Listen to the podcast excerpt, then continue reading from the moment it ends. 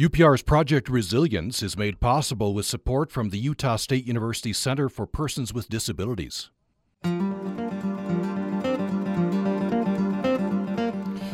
Welcome to Access Utah. I'm Tom Williams. Today, as a part of uh, UPR's ongoing series Project Resilience, we're going to feature a special program about how seniors and people with disabilities are using technology during the pandemic. From getting hooked up to the internet for the first time to building community virtually to the hurdles and expanded opportunities of remote work. Later in the program, after we hear this special, we're going to talk with Sachin Pavithran.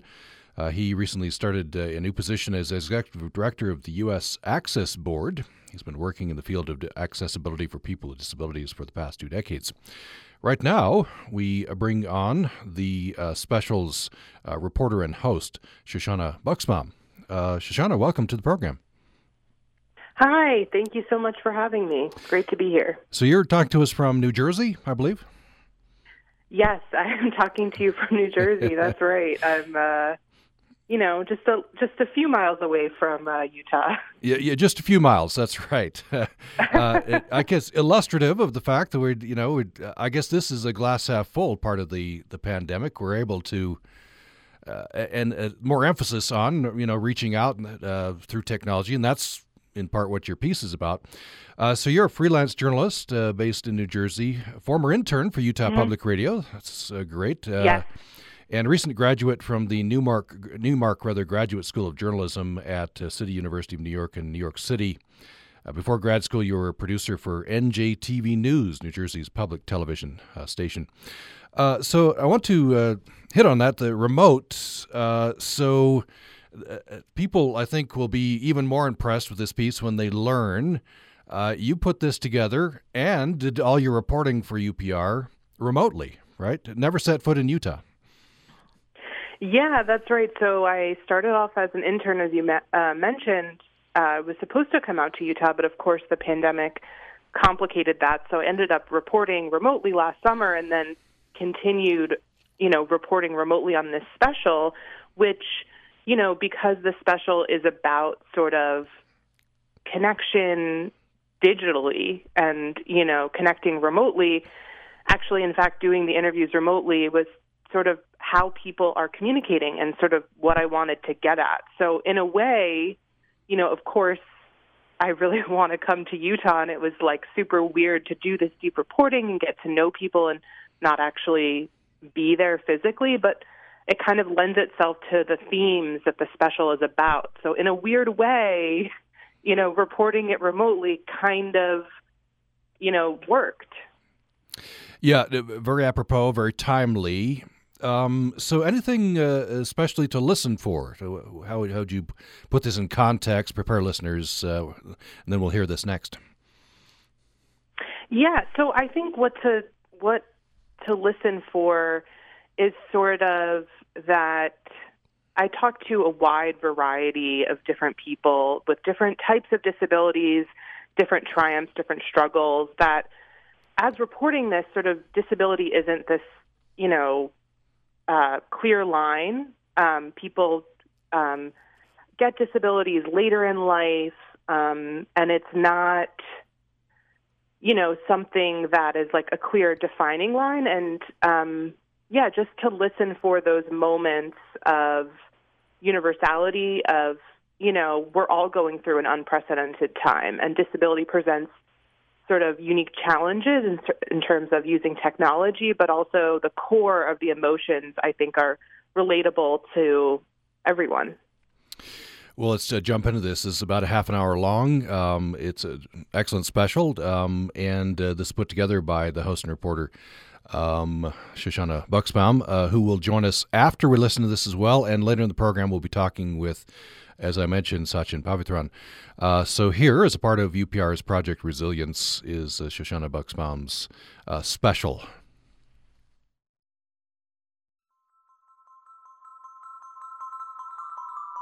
I'm kind of an oxymoron. I am 80 years old, so this is all new to me. I go, you do what? I do FaceTime and Zoom, but I miss the hugs and kisses. I'm Shoshana Buxbaum. This is Project Resilience.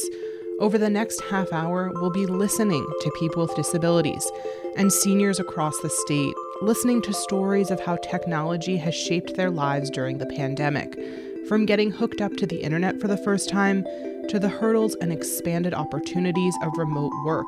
We'll be focusing on technology as a connector and its renewed importance during a time when in person communication is more limited than ever.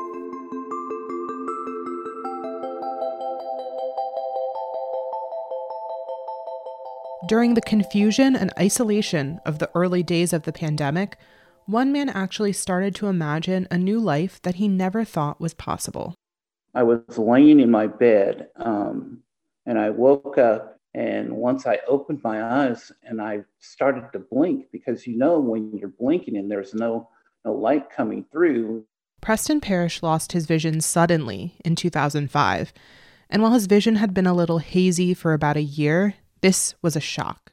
It was first disconcerting, where, you know, your whole world comes crashing down and you don't know what you're going to do. You're just like totally freaking out. He lost his vision because of diabetes. His doctors thought they might be able to restore his vision. He had several procedures and a surgery to reattach his retinas, but it didn't work. He was also undergoing dialysis at the time, and his world became very small. It was like I was in a bubble. Preston went to dialysis three times a week. He made friends with the guy who sat next to him, and that friend kept trying to convince him to get services and start adjusting to his new life, but Preston wasn't ready. I shined him on and told him no, I don't want to do it because I was I was feeling self-pity. It took him 15 years, but finally, a few months before the pandemic, Preston reached out for services. A technician from the state's Division of Services for the Blind and Visually Impaired came to his house. He helped Preston set up a screen reader for his computer it's called JAWS. JAWS will tell you exactly what you're doing.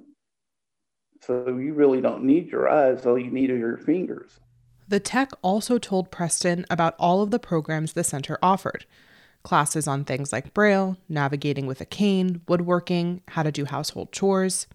And I couldn't believe all of the stuff that was going on and how fluent and efficient he was he was he was just as blind as I was.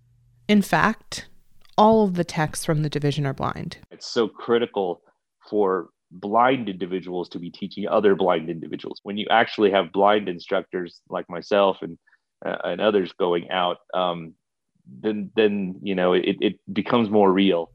That's Everett Bacon. He manages the team of specialists who go into blind people's homes across the state. And it's not just about helping people set up their tech, it's about showing newly blind people what's possible. Everett's been completely blind for about 10 years now. I cook, I grill, I uh, manage the house, uh, pay bills, do all the things that that anybody else does with sight. Um, but uh, I just do it a little different way. Once the pandemic started, the center was closed and service techs weren't going into people's homes. They still had one on one virtual sessions, but they also started hosting daily Zoom meetings. It was like every day I would look forward to it. I would just go down and find a nice, comfortable place and then wait until one o'clock before the Zoom classes started. They talked about tech troubleshooting, sure, but for Preston, it was about a lot more than that. I'm asking questions that I thought I could be, I would never ask anyone like, have you ever been out of the country? Of course, I've been out of the country. I've been to Germany, to Mexico, and I'm, my jaw's like dropping. And you're blind and you went out of the country. But the fact that Preston couldn't actually go do any of these new things right away, well, that didn't get him down. So, you know, how people are saying that uh, they don't know what they're going to do, having to stay inside and and for so long without doing anything. Yeah, I've already adjusted to that. And now he's making his home work for him. Preston's in the process of transforming his house into a smart home. It's the little things that make a big difference. I used to leave my TV on because um, whenever whatever program was on, I would know what time it was. And now all I have to do is just, you know, hey, Google, what time is it? And it was connecting with other blind people, even remotely, that made him understand what's possible. If you have communications with other blind people, then, you know, one one person with information could could open the eyes of many. Bacon says that for newly blind people, accepting that their lives will be different is the hardest part. As much as technology is is a wonderful thing, until you kind of come to that emotional understanding and acceptance, all that technology is just wasted. That was Everett Bacon from Salt Lake City and Preston Parrish from Layton.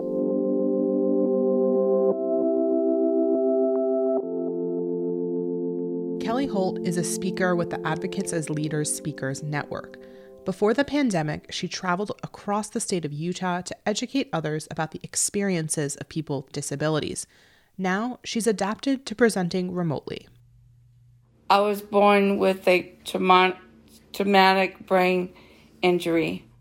During the presentation online, it's harder for me, and I don't feel as connected to the audience, and I don't think my message comes across as well or as calmly, and it is harder for people to understand me. I miss traveling and seeing people. I feel lonely, and I do FaceTime and Zoom with with family and friends. But I miss the hugs and kisses. If I didn't have technology, I know my life will be very boring.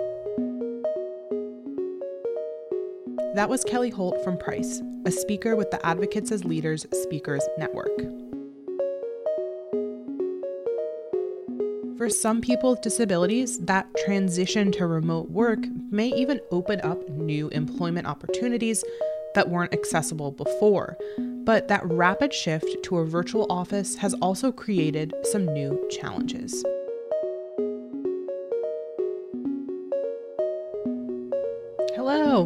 This seems to be a lot better with headphones, actually. So, um, okay. Yeah, and captions are populating okay. You can like yeah understand me and everything yeah i just like it just takes me a minute to like if i don't have captions man it takes me a while and i have to like read lips and it's a whole thing yeah yeah no and i feel so stupid because we literally had this whole conversation about how like zoom doesn't have built-in captions and then i was like oh here like let's do a zoom it's okay it happens all the time so I'm using Google Meet for my interview with Katie Lynn Adams Anderton. It's got built in captions.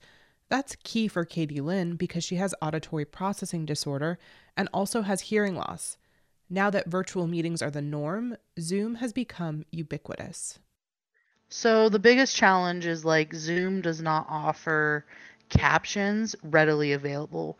Most of the time, organizations have to either pay or the worst of all things, you have to have someone there typing for you. So like And by typing for you, she doesn't mean professional closed captioning. She means a generous coworker furiously trying to type what everyone's saying in real time. And since we spoke, Zoom has rolled out live captioning for some types of accounts, and there are also free professional captioning services that you can add on to Zoom. But the problem is that most people don't even think about it. I think it's genuinely like just a forgetfulness of just like how wide spectrum um people need captions because like I'm not deaf. Um and so I think a lot of times people think because I can mildly hear I should be able to like understand mostly and it's like no that's that's not how this works. In elementary school, Katie Lynn had severe ear infections. She had several surgeries and got tubes put in her ears. She didn't hear at all from first through third grade. because I didn't hear through those very important times, I don't hear correctly. She had surgery to graft a new eardrum to repair the damage from the infections, and she did eventually regain some of her hearing, but she continues to experience the symptoms of auditory processing disorder.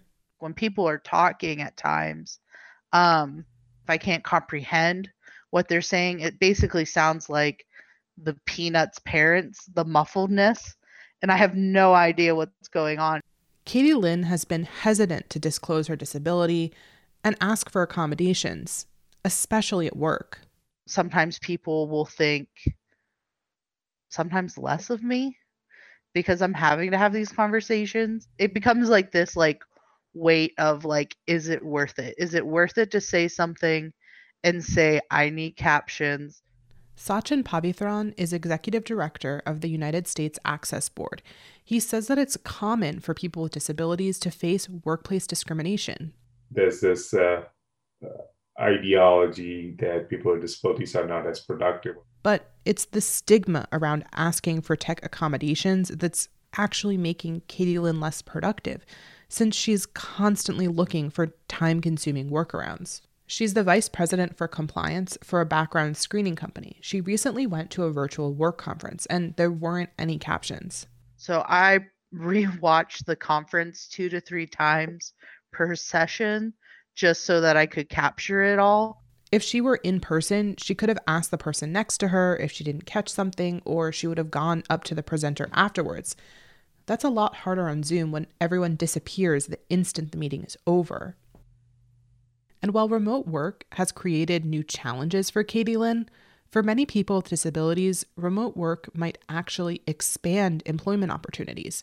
Here's Sachin Pavithran from the United States Access Board. These are uh, platforms uh, you know people with disabilities have been advocating for for a long time. Now, suddenly, when everyone else kind of got forced to use this platform, all of a sudden it's like, wow, this is amazing. We should do this.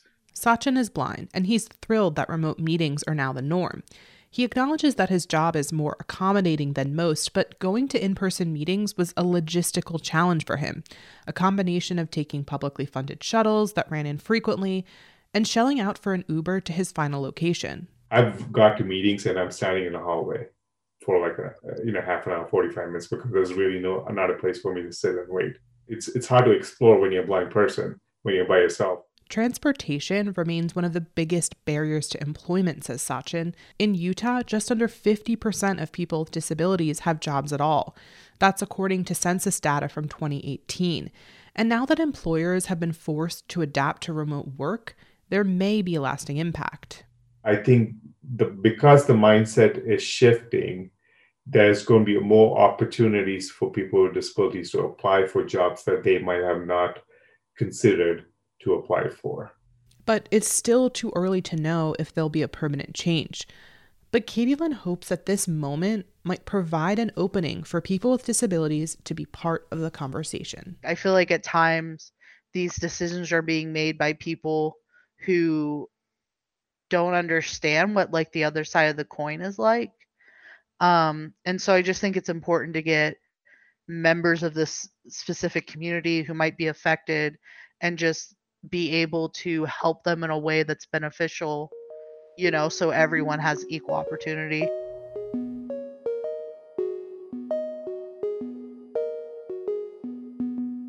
Despite there being a multitude of ways to connect virtually, technology still can't quite replicate that energy of being together physically, especially when it comes to faith. Here's Amber Orvin. My disability that I'm born with is Ectrodactyly, ectodermal dysplasia, bilateral clefting, cleft lip, and palate. Or for short, name of it is EEC. I'm born and raised in the LDS Church. I'm the primary secretary and mid-singles ward representative in my ward. I haven't done any of the my church callings because of COVID nineteen.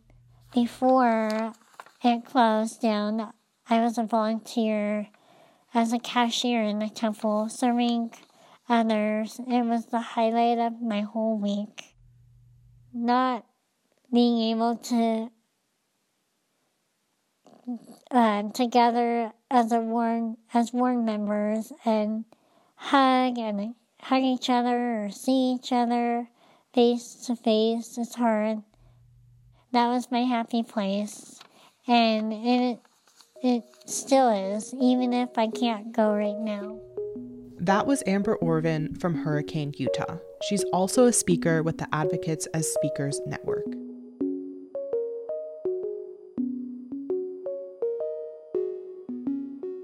Missing that in person connection has, in many ways, been the most challenging part of the pandemic. And for agencies that provide services to people with disabilities, they've been working hard to get people connected virtually. One organization even helped connect some people to the internet for the very first time.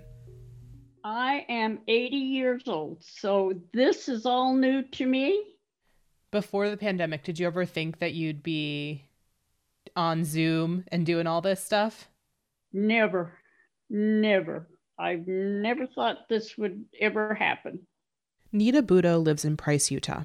She attends virtual programs run by Active Reentry, an organization that provides services for people with disabilities living independently in the eastern part of the state. It's mostly rural areas. Chris Haycock is Active Reentry's community integration and youth coordinator. I never once thought that we would be using Zoom uh, to provide services at all. But within two weeks after some counties issued stay at home orders in mid March, Chris had a slate of virtual programs up and running support groups for kids and adults, cooking classes, virtual visits to museums, zoos, and even to the US Capitol.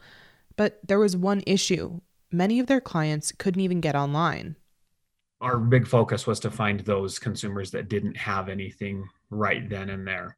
Active Reentry purchased 24 tablets to give to their clients, and they've connected about a half dozen to the internet so far. The money came from the CARES Act. The next step training folks on how to use their new tech. Here's Nita again. We had a program to where we were on the tablet and they showed us how to go through everything too. But you know what? When your mind can't hold all this information, you've got to do it more than once.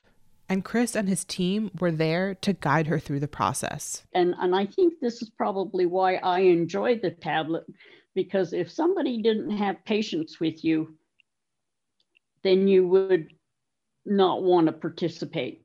Chris was even there to help Nita get connected for our interview via Zoom. Up and you just hit the blue and it'll say um, yes. So do you want to practice that really quick? I do. Okay, so I will just go ahead and mute you. And it's important for people with disabilities to remain connected to their peers, says Chris. Nita's a widow and she lives alone. If you're not connected to other people, then I says you can go into depression or or feel loneliness and such like that. So I says this is this is a good program to be on. Arvin Hansen also just got on the internet for the very first time.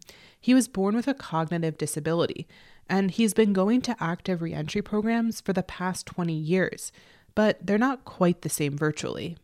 This is better than nothing, per se, I guess. Better than nothing. Because I, am kind of a social person, and that, that that's what's been hard on the whole thing is that you can't interact with people like you should.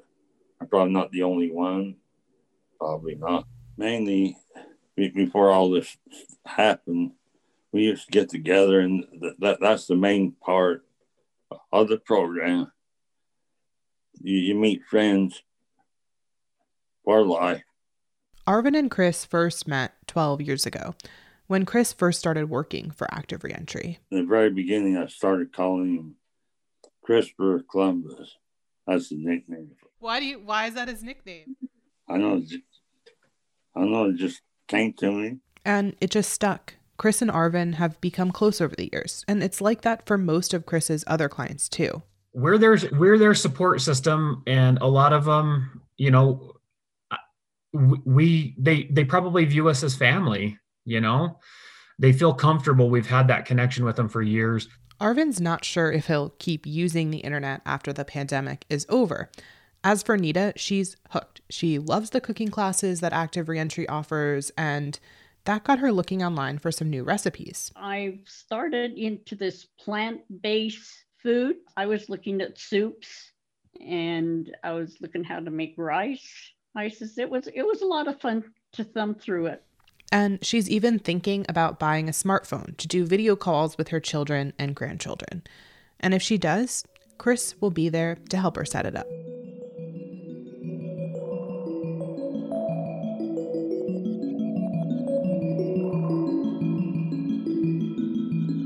Technology doesn't have to mean something fancy or new, or even high tech. Jordan Snell is interested in machines that we often take for granted well, until they're not working, that is. He's studying technology and engineering education at Utah State University, and he also has a side business. So I fix lawnmowers, leaf blowers, weed eaters, snow blowers this time of year. I'm kind of an oxymoron. I have cerebral palsy. I have terrible dexterity, but I love nothing more than working with my hands and figuring out how things work and why they're not working. So, but because of the pandemic, I only took did a few jobs this summer for established clients. It was quite the financial hit over the summer. So my wife also has cerebral palsy. She's actually a quadriplegic, meaning she's in a power wheelchair. And that's the other reason I've had to be careful is because of her quadriplegia. She's at a much higher risk for complications if she did get COVID 19. Back when I was single and it was just me, I'd probably say whatever. If I get it, I get it. But if she gets it, it wouldn't be good. That was Jordan Snell from Logan.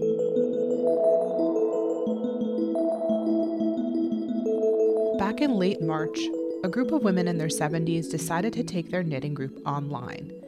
It was a seamless transition. Well, mostly. I totally lost your invitation. It was like, oh. well, so here's a here's a little secret, Cheryl. This is what Zoom calls a recurring meeting. The number never changes. Now I can see everybody. There's Mariana. Hi, Mariana. Oh, Hi. you know what? This is probably everybody who's coming. Good. This is Catherine Sharpstein. How did you become the uh, the Zoom oh. organizer? Hostess with the mostest. Her writing group had already moved online, and she realized that Zoom was really easy to use. And it helped that she decided to invest in a premium Zoom account with no limit on the length of meetings. And then I just sent out an email and I said, Hey, I'm hosting this week and I'm not going to clean my house, but you know, come anyway. and it's not quite the same, but you know the difference between canned music and live music. If you are in the room with the music, it enters your body in a different way. This is Cheryl Hart, a retired singer and one of the group's longtime members. A small but significant difference about meeting virtually. We have to bring our own snacks and eat them here, and we don't get to share them because everybody is a really good cook, and people bring really good, like honest good, true snacks, not just junk. Karen Hamilton was the one who originally started the group about eight years ago after she retired from teaching. I've always wanted to know how to knit. And I said, that is one of my goals when I retire. Um, I want to learn how to knit. And I thought the best way to do it is start a knitting group and then they can teach me. Do you do you view yourself as like the organizer here, the glue? Not at all. No, no, no. I, what I do is like I'm one of those instigators. I get things started and then I pull back and just let it go. And she really did just let it go. You don't even have to know how to knit to be part of the group. All handcrafts are welcome crocheting, embroidery. And when Catherine Sharpstein first joined the group, she wasn't crafting per se. She was using the time with the group to sort her husband's baseball card collection. He had gone into the nursing home, and that those cards had to go somewhere.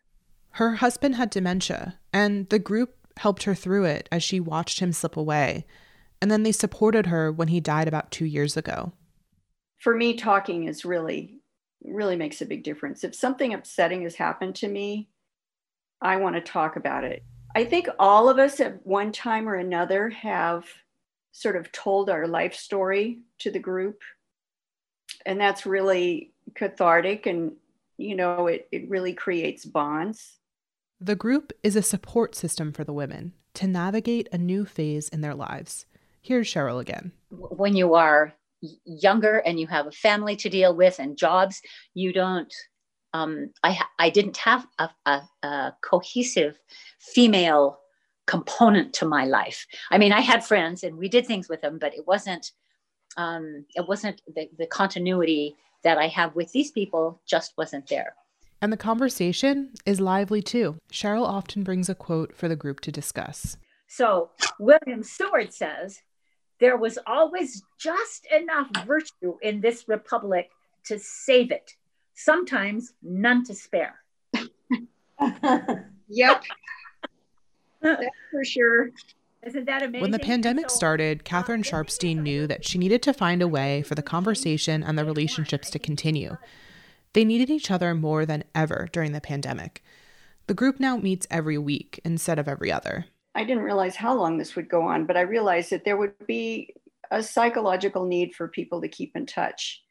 The group's always been about more than helping each other troubleshoot their projects, but now it's even more so. Here's Karen again. I mean, half the, most of the time now we don't even know what each other's working on. Sometimes we'll say, "Well, what are you working on?" and they'll hold it up. But typically it's more about good to see you.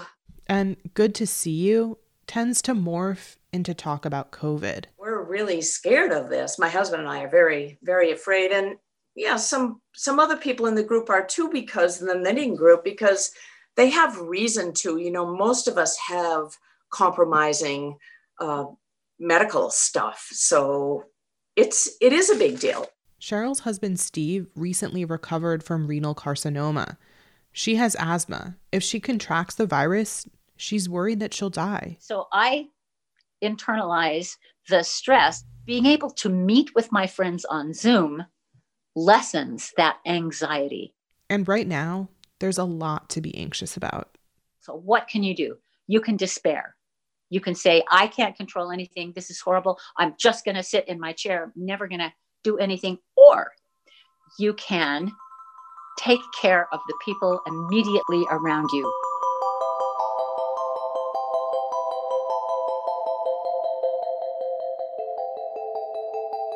Thanks for listening. I'm Shoshana Buxbaum. This has been a special about how people with disabilities and seniors have been using technology to stay connected during the pandemic. A special thanks to Chris Stoker and Amy Notwell at the Speakers as Advocates Network, Matt Wappett and Joe Lynn Lyons at the Center for Persons with Disabilities at Utah State University, Marla Neef, Program Coordinator for the Up to Three program, Terry Yelanik, Executive Director of Active Reentry, and Linda Edelman from the University of Utah.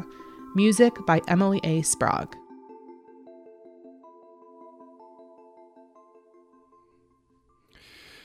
You're listening to Access Utah. I'm Tom Williams. You just heard a special program, part of uh, UPR's ongoing series, Project Resilience. And uh, Project Resilience is made possible with support from the Utah State University Center for Persons with Disabilities. Following a break, we're going to bring back on the uh, host and reporter for this special, Shoshana Buxbaum. And later in the program, we'll be talking with Sachin Pavithran, who's executive director of the United States Access Board. More following this.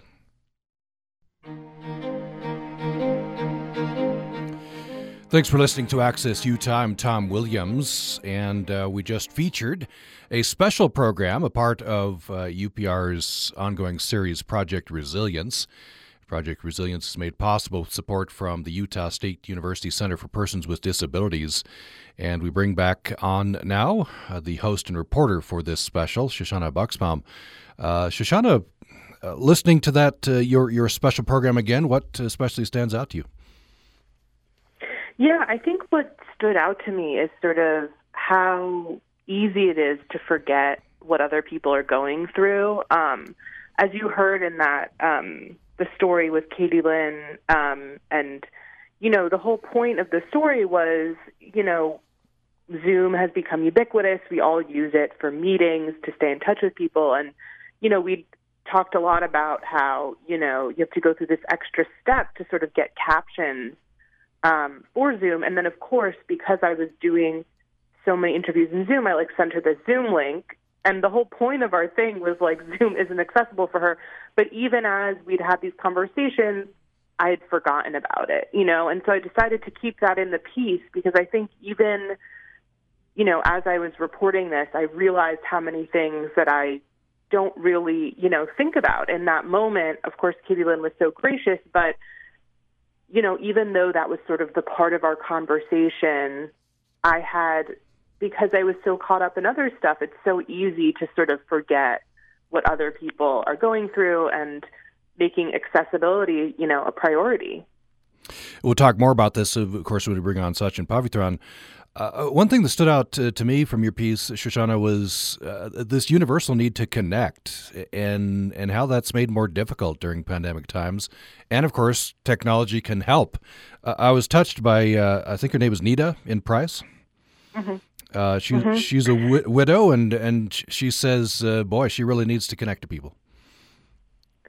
Yeah, I mean, it's so um, fascinating to me because we think about, like, oh, you know, it's the pandemic has changed how we're li- a lot of us are living our lives, um, how we're connecting with people. And, you know, she was like, I really need to connect. I'm used to going to these programs in person. And what was so amazing was she actually connected to the internet for the first time. The pandemic provided this opportunity that she never thought she would get on the internet, you know? And so there's like the need for human connection, but also she needed that human connection from the folks at Active Reentry that she knew really well and she trusted and that had the patience to sort of guide her, right? So it's this sort of like double human connection. You know, you rely on people, you know, it's not a matter of just getting the tech to stay connected, right? It's like you also have to rely on your community of people you trust and care about to sort of help you. And she now is going to keep using the internet even after the pandemic is done. You know, it sort of opened up this world for her, um, which I thought was just so powerful. You don't think about the pandemic as sort of opening up new avenues for communication. You know, we think about it as like constricting, kind of. Yeah, that's certainly true. Well, we're talking with Shoshana Buxbaum, who's the reporter and host for this special program, part of UPR's Project Resilience uh, project. And now we bring on uh, Sachin Pavithran. Uh, he just started a new role as executive director of the U.S. Access Board. That's an independent federal agency that develops accessibility standards and guidelines for people with disabilities. Before that, he spent two decades at the Center for Persons with Disabilities at Utah State University. And most recently, he was the center's policy director and head of Utah's Assistive Technology Program. Uh, Sachin Pavithran, welcome to the program. Thanks for having me. Uh, so it was it was great to hear from you in this piece uh, from Shoshana. Uh, I wonder just what stands out to you. Uh, I guess most of all the, the lessons learned from uh, from the pandemic with regard to accessibility issues that you deal with. Well, with you know with how things have been functioning over the last uh, I don't know ten months or so since the pandemic started, uh, what what has changed is the sudden embrace, embracing of how technology can bring people together, which was not the norm. It, because most people, especially whether it's employment or in other settings, always push for in person, which has its own value, but there were barriers that people with disabilities always had to face because of transportation or other reasons that they couldn't participate with uh, community activities or you know neighborhood activities, employment, remote work, and all those. So those barriers are slowly being removed because of technology, and accessibility is also being addressed because of uh, you know some of these uh, technology being put in place. You know, all the big tech companies like Microsoft, Google, uh, you know, Zoom, uh, being a big player in some of this uh, conversation, has prioritized making accessibility a huge component and make removing barriers. It's like Google has got their you know closed captioning feature. Microsoft is also with their teams are trying to push a, a lot of these features. So all, all these companies are making it a high priority, and accessibility is definitely being addressed, even though it's not perfect, but it's significantly more than it was before March of last year. So, in this piece, you talked about transportation uh, being a barrier, and, and in, in, ways that I wouldn't have thought of. Uh, you talked in this piece about, uh, you know, if you're blind, what do you do before and after a meeting? Yeah, so transportation is always one of the biggest barriers for people with disabilities when you're looking for employment or housing.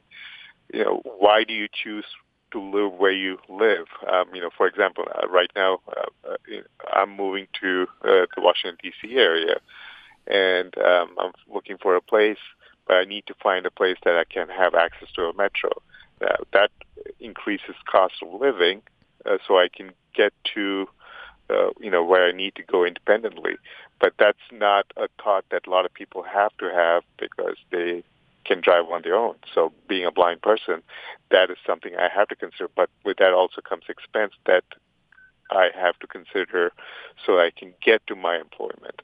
Uh, you know, people, uh, people with disabilities, when they look for employment, they if if they want to live further away, that is usually not a possibility because transportation becomes a barrier. The further you go out from the urban uh, living, it's limited how much you have access to transportation. And when you get to your meetings, like I said in my um, uh, piece earlier, you have to plan accordingly because if you're relying on public transportation, you have to figure out how can you get there. So you're early enough for the meeting so you know you're not running up right against the meeting time. But it, it's there's just a lot of planning that goes on that a lot of people take for granted. And so uh, that's one of the advantages during pandemic times, was encouraging companies to do more, uh, allow more remote work, which, which I guess removes, at least in part, some of the transportation barriers. Yeah, no, it's it's it's it's been interesting to watch how companies have embraced remote work, even companies that was completely against uh, remote working. Uh, you know, the mentality of what uh, you know remote work does and how you supervise in a remote work setting. All those uh, conversations have changed, and there's the sudden embrace of this is doable. We need to make this happen. Let's let's see what needs to be done so we can make it efficient for supervisors to supervise the employees, but also have productive uh, conversations within you know teams um, within staff, and you know so that you're being productive within your work setting. You know, prior to the pandemic, that conversation was almost non-existent. You know, it was always a special accommodation, if if any. Now there are companies that were practicing t- uh, remote working, but it was it was not as common as what we find in the last six seven months. Just joined us. Uh, we're talking with Sachin Pavithran. Uh, he is um, uh, just recently uh, started a new role for uh, as executive director of the U.S. Access Board. And we're also talking with Shoshana Buxbaum, who's the reporter and host for the uh, special program we just heard, part of UPR's Project Resilience. Uh, Shoshana Buxbaum, do you do you have uh, a question or two for for Sachin? Maybe you did, didn't get to, to get in the special, but uh, we'd like to emphasize here. Yeah, um, Sachin, what we had talked about a little bit, which got into the piece, but not fully, is that um, we talked a little bit about sort of you know, there's these remote opportunities, but um, there's still sort of discrimination against people with disabilities, whether it be in terms of how they can effectively work in the workplace and how remote technology, you know, how do you see that helping or maybe, you know, are there still issues with that that aren't going to be solved by, you know, an increase in remote work? Now, when it comes to discrimination uh, for people with disabilities, for you know, you know, when they apply for jobs, uh, it's hard to tell how that's going to change. Um, I, am hopeful it's going to have a significant uh, impact because of remote working, because there, there are certain things that people assume people, uh, people with disabilities can do, employers assume people with disabilities can do. It could be as simple as, you know, how they going to get to a work setting? How are they going to uh, function in uh, meetings? Uh, uh things that shouldn't be of concern. But because of remote working, uh, I have a, you know, and this is just me being hopeful, that employers are going to be a little more lenient, partly because they don't see the disability. Um, it's not in your face. And for some reason, the the general population seems to be a little more comfortable. That's not how it should be, but that's how it seems like they they are going to adjust better because it's not in your face. Uh, you know, I wish it was the other way around, disability or not. They they feel comfortable in including people with disabilities in any employment setting, but this might be a, a step towards employ, employers entertaining people with disabilities in a work setting, and then seeing and people with disabilities can be contributing members of uh, society and also can function fully just like someone without a disability and changing the dialogue on how the barriers for people with disabilities should be removed and they, you know, hiring of people with the practice of hiring people with disabilities needs to be changed. Yeah, um, Tom, I just have one more follow up yeah. question yes. um, for Sachin, if that's okay. Um, but yeah, as, as I was reporting this story, I was really struck about how um, there's so many different, when we think of disability, maybe people think of like very specific, maybe physical disabilities, um, but it's a really broad term and disability encompasses so much and there's no sort of like beginning and ending line of what someone who's disabled and someone who's not. So, what do you think needs to be done for people to sort of better understand the disability community and and how that works into providing accommodations and accessibility?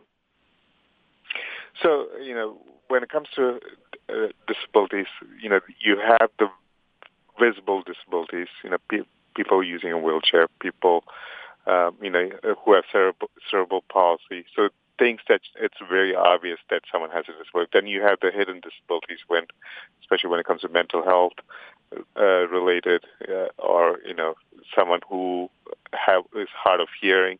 Now, even in a remote setting, you wouldn't know I'm blind because you're not interacting. You know, you wouldn't realize I'm using some special technology. So it's hard for people to gauge all the different uh, types of disabilities and how people function, but it's also because people don't understand how the people with disabilities really function in a regular setting, whether it's in, you know in a home environment, in a community environment, or in a work environment. And if you're not exposed to it, it's hard for you know the people in the community really understand why inclusive, uh, you know, having some inclusive community, having a fully inclusive community is essential. And the only way we're going to get to a place where there's fully inclusive communities, whether it's you know for education or employment or just within your community that you live in, is people embracing what role people with disabilities can play, um, you know, within the setting that we're talking about.